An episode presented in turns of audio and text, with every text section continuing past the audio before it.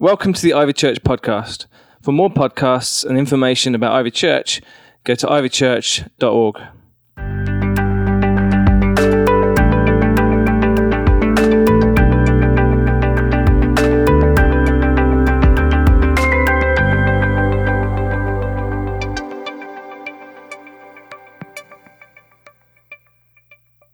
wanted to start off by saying something that we've not really touched on so far in the series, and I'm not going to be going into too much detail of it, but it was before I get into the detail in the book. This is dangerous because last, the last two times I've tried to get into the teaching, I've ended up not talking about the teaching, but talking about some other stuff and then never get into the teaching. So I'm going to try and get to the teaching in the book because it's good.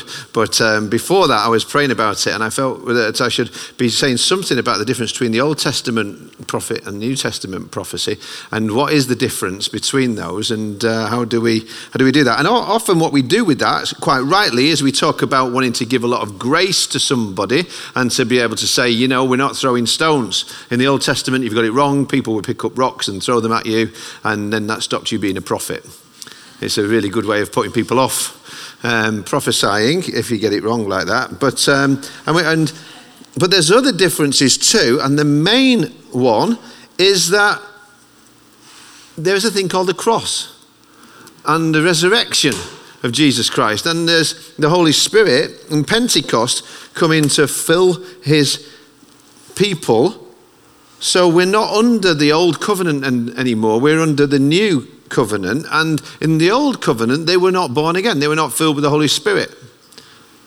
And therefore, they were not equipped to receive the supernatural in the same way as we're meant to be equipped to be able to do with that. So God couldn't speak to them and deal with them spirit to spirit like He wants to with us. And that actually has enabled that because they hadn't been redeemed, they haven't been recreated, they haven't been restored. So now, now that we have come to Christ, now that we have become a new creation, God's plan for us, for the church, for the body of Christ under the new covenant is different. And it's glorious and it's more glorious. And we need to celebrate that. That under the new covenant, every believer has the responsibility and the privilege to be able to hear God and to be able to follow the Holy Spirit's guidance and leading for themselves. So we've got to be careful and we want to honor prophecy and we keep on trying to do that in this and not to, you know, despise it in any way, but we mustn't set up another kind of system that's like an Old Testament system where people are waiting for a prophet to give them a word from God because in the Old Testament they had a particular groups of people. There was the prophet, priest, and king, and you went to them for various things. But now we're a priesthood. We are a kingdom of priests. And, and in the Old Testament, the Holy Spirit didn't reside in people. Massive difference.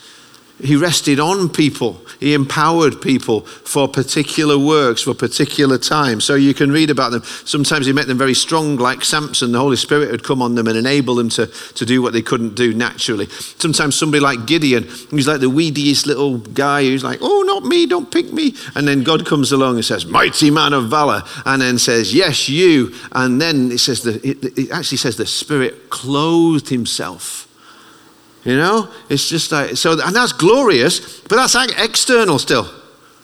We, we get internal.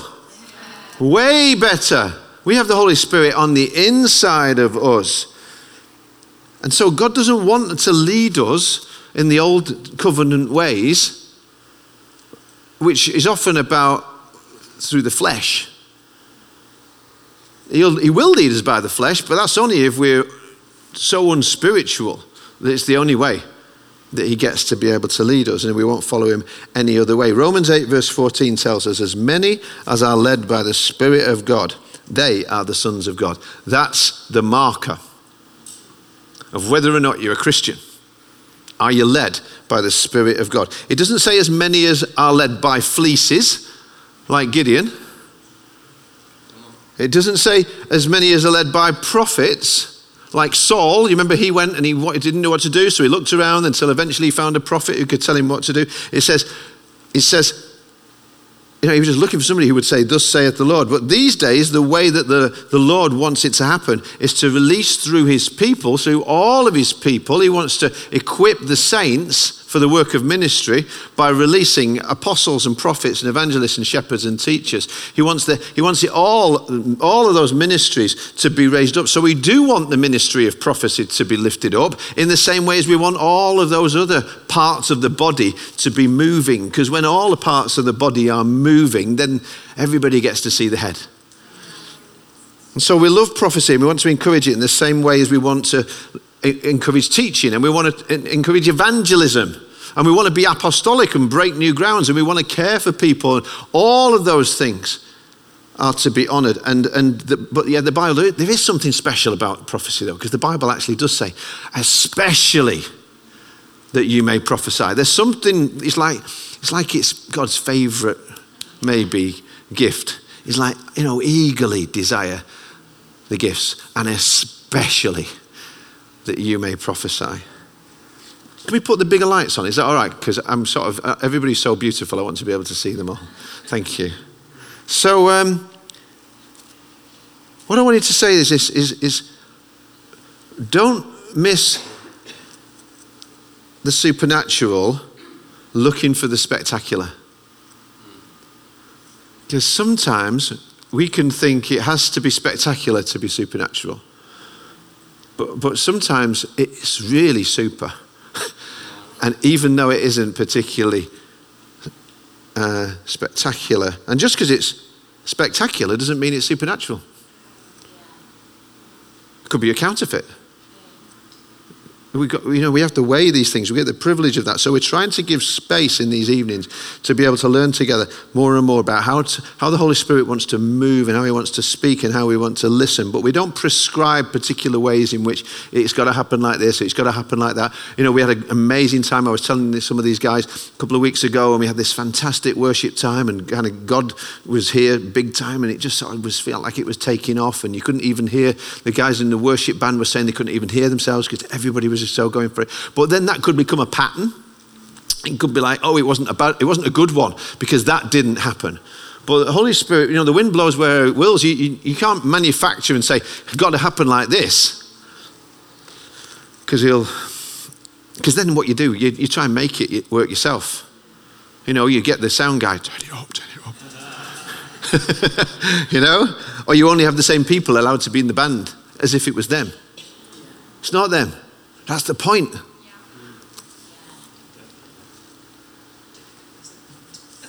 The next, the, but I'm going to go to the book.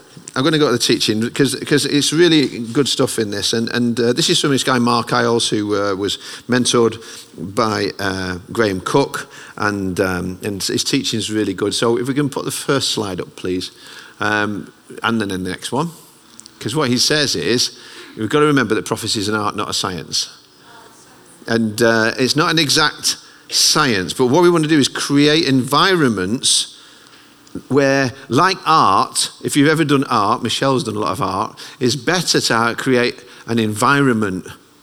You know, you've got to be in the right space to be able to, to do that, that kind of thing.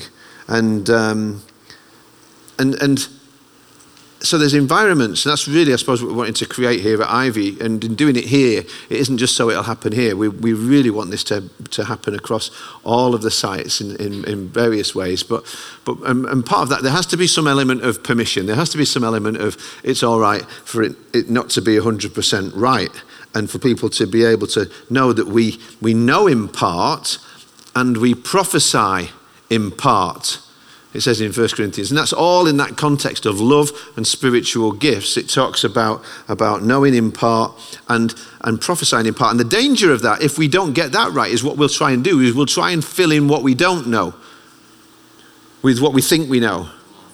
We'll end up thinking, oh, well, I, I know that person, so this probably means that, and I'll add that bit to it. Or I saw this thing that they said on Facebook or something. And you, you end up trying to bring your knowledge in some way into what God is saying, or you know, in some way to try and act as if we know and as if we know everything when actually we don't know everything. And a good example of this biblically is, is the prophecy by a recognized prophet by the name of Agabus, who was a New Testament prophet. It says in Acts 11 that he foretold that there was going to be a famine at the time, um, at, at, at that time, that was going to go across the whole world, and he prophesied it, and he was bang on. It was absolutely right, and they prepared, the church prepared for it because they listened to that word. And then sometime later, the apostle Paul is is. Um, Agabus, Agabus, meets him, and, and, and he, they're in the same room, and he, he comes down specifically with a word for Paul. And he says this coming over, he took Paul's belt, tied his own hands and feet with it, and said, The Holy Spirit says, In this way, the Jewish leaders in Jerusalem will bind the owner of this belt and will hand him over to the Gentiles. When we heard this, we and the people there pleaded with Paul not to go up to Jerusalem. Paul answered, Why are you weeping and breaking my heart? I'm ready not only to be bound, but also to die in Jerusalem for the name of the Lord Jesus. So, like, you know, give, him, give me my belt back. I'm going anyway. And, and, um, but when you read on of what actually happened, you find this is what happened. The Roman commander came up to him and arrested him and ordered him to be bound with two chains. Then he asked who he was and what he'd done. That's that verse. It wasn't the Jewish leaders who bound him, it was the Roman commander. Now, there's some places, Agabus would be like, You can't prophesy here anymore because you got that wrong. You said it would be the Jewish leaders, it was the Romans who did it, it was the Gentiles who did it. But you know what? He was right. And, and it was like, you don't have to know all the words to sing the tune. And you can get so caught up on, ooh, that wasn't quite right. You totally miss what God's saying. And, what, and the point of what he's trying to say is that, is that get ready for some tough stuff. Paul, get ready. And even Paul knew it wasn't like, oh, that means. And the other thing was, he didn't say, God says this, so don't go. I think I'd be tempted to do that, wouldn't you? Don't do it, Paul. You go there, they're going to tie you up, so don't go. He didn't do it. He didn't give him the, he had the revelation, but he didn't give him the interpretation or the application. He just gave him the message. Now, that to me is a real sign of spiritual maturity. Because you don't, if you don't know, you don't know. And it's all right to not know. And when we prophesy, we prophesy in part, and we're more like a, a postman delivering a letter. And we don't know the reason for the letter. We don't know all of the previous correspondence that has happened before it. We don't know what the person in the house has been up to and what they've been waiting for and all of those kind of things. All we know is God gave us a, a word. And it's like, and now my responsibility as the post person is to, to bring that to the recipient of it and then there to be able to look at it and open it and decide, well, what does that mean to me? Does it mean anything to me? Is it junk mail? You know? Or is it something actually that I've really been waiting for and this is really going to help? So I, earlier I was praying and, uh, and I felt this came into my head this idea to be able to actually write a word for somebody and to put it in an envelope. And, and I was like, Great Lord, tell me who it's for. And he didn't until I got here. And it's actually for Christy. So there we go. So there you go. Thank you. So that's a word for her to be able to have a look at later on. And. Um, And, and I don't know whether any of it or some of it will be right for you, and you've got to weigh that because I've done my part, my responsibility. I've tried lovingly to frame it in such a way that I can hand it on to you for you to be able to then go to God with it and decide. But I've not said, this is from God for you, and now here's what you must do. That's when it starts to get stinky. When people end up doing that and saying, so this means that, that, that, unless they know. It's like really, really careful not to know. And it could be, it's actually, I think God tests us sometimes by saying, will you say what you don't, a bit of what you don't know? But it's the bit that, you, that seems like it doesn't make any sense. It doesn't make any sense to me.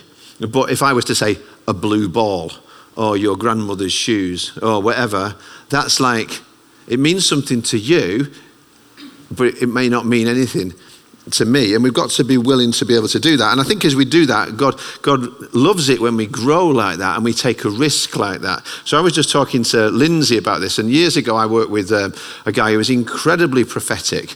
And, uh, and, and, I, and, I, remember one time that when we were sitting, at uh, his conference um, uh, facility down in the southwest, and um, eating, and various people were walking around. And David, as I say, was just one of these guys who could literally hear God in a most scary way. You know, you, you kept short accounts with God anywhere when you were near him. And um, I mean, we were just talking, and, and this lady came past who was the waitress, and as she got near him, David just reached out his hand and touched her on the forearm. And he, and he said, Oh, excuse me. And she looked at him like that and said, Yeah. And he says, God says you'll be all right with the salad. And I'm like, this is a bit weird. And, um, and then she burst into tears and starts to shake, puts the plates down and everything. And, and then he's like, did, he was posh, David. He's like, did that mean anything to you, my dear? And, and then sat down and said, well, do you want to tell us why?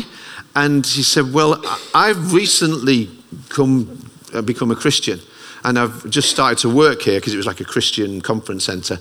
And um, said, but I have a long, long struggle in my life with eating disorders, and uh, and and I've I've been like really struggling a lot recently, and I've been praying about it. And, uh, and all I've been able to do, I, I was just putting all this food out for all of you. And all I've been able to do recently is eat a little bit of salad. And I said to God, as we were walking around, all I can do is eat salad. And then you touched me on the arm and said, Excuse me, God says you'll be all right with the salad. Absolutely. and I mean, we need that in the church. But you kind of think, well, how did he get that level of accuracy? By being willing to say to somebody, Excuse me. you know, that's how you get it. He didn't just get it, he got it by, by, by risking, by saying the thing, you know, that, that, that God. And, and so in this book, he says, very often, he says it's in, in, in estate agent speak, they talk about location, location, location. But for the kingdom of God, he says, and in prophecy, the key is timing, timing, timing. And actually to recognize there's a right time to be able to bring the right word to the right person. And when it, uh, and usually, uh, you know, I found with me, it'll usually not be necessarily when I really want it. And when it's all super comfortable for me, because again, it, it's like that. Then, then you end up with those kicking yourself in the leg moments of, oh, I wish I'd said that. Because then later on they come up to you and they go, oh, blah, blah, blah, blah, and tell you stuff. And you're like, ah, God told me that. But it doesn't matter. You can't tell them because you, you missed it. We missed it.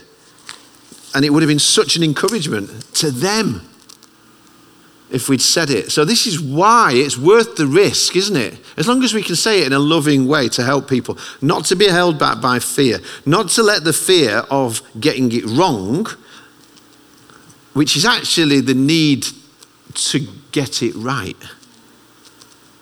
The fear of getting it wrong is the need to get it right.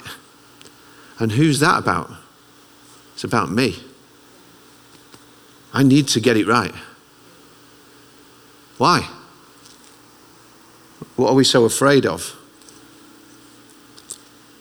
Fear is like the handbrake so often on, on what God wants to, to do.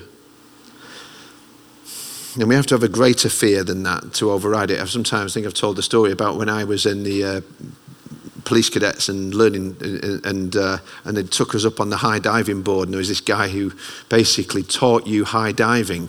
And I thought, oh, this would be good. He must be teaching us all the techniques and how we're going to do it. And, how, and I went up to the top of this high diving board, really up in the sky, it seemed like. And then you got up to the top, and this guy's waiting there, and he was called Dave. He's a huge guy with massive muscles standing there waiting. And then he said, uh, I said, hi. He went, dive off. I was like, no, it's like, you know, I need, I need a lesson. I've come up for the lesson. And the lesson was dive off. And I said, Well, I don't know how to dive off. And he said, I can throw you off or you dive off. So I took the dive off option. and um, I, had a, I had the fear of heights and the fear of water and the fear of diving were all overridden by the fear of Dave. so this has to, if there's a greater fear than of getting it wrong, you know, uh, the Bible says the fear of man will prove a snare. The fear of what other people think will hold me back from, from what God wants me to be able to, to release to them. There's a, you know, there's a time when he says the, the Pharisees, um, Jesus looked at them and he says, You know, your real problem is, is the fear of man. That, that's what you know, you, you're all about. And he you know, diligently search the scriptures you miss me in them. But he said, You love the praise of people. And, and that's what's going to hold you back. They loved human praise more than the praise that comes from God. And that's what we've got to do in all of this stuff is, and you know, the flip side is that we can end up loving loving that human praise so much that we end up uh, saying things that are going to please people or, or in some way bringing too much of me into it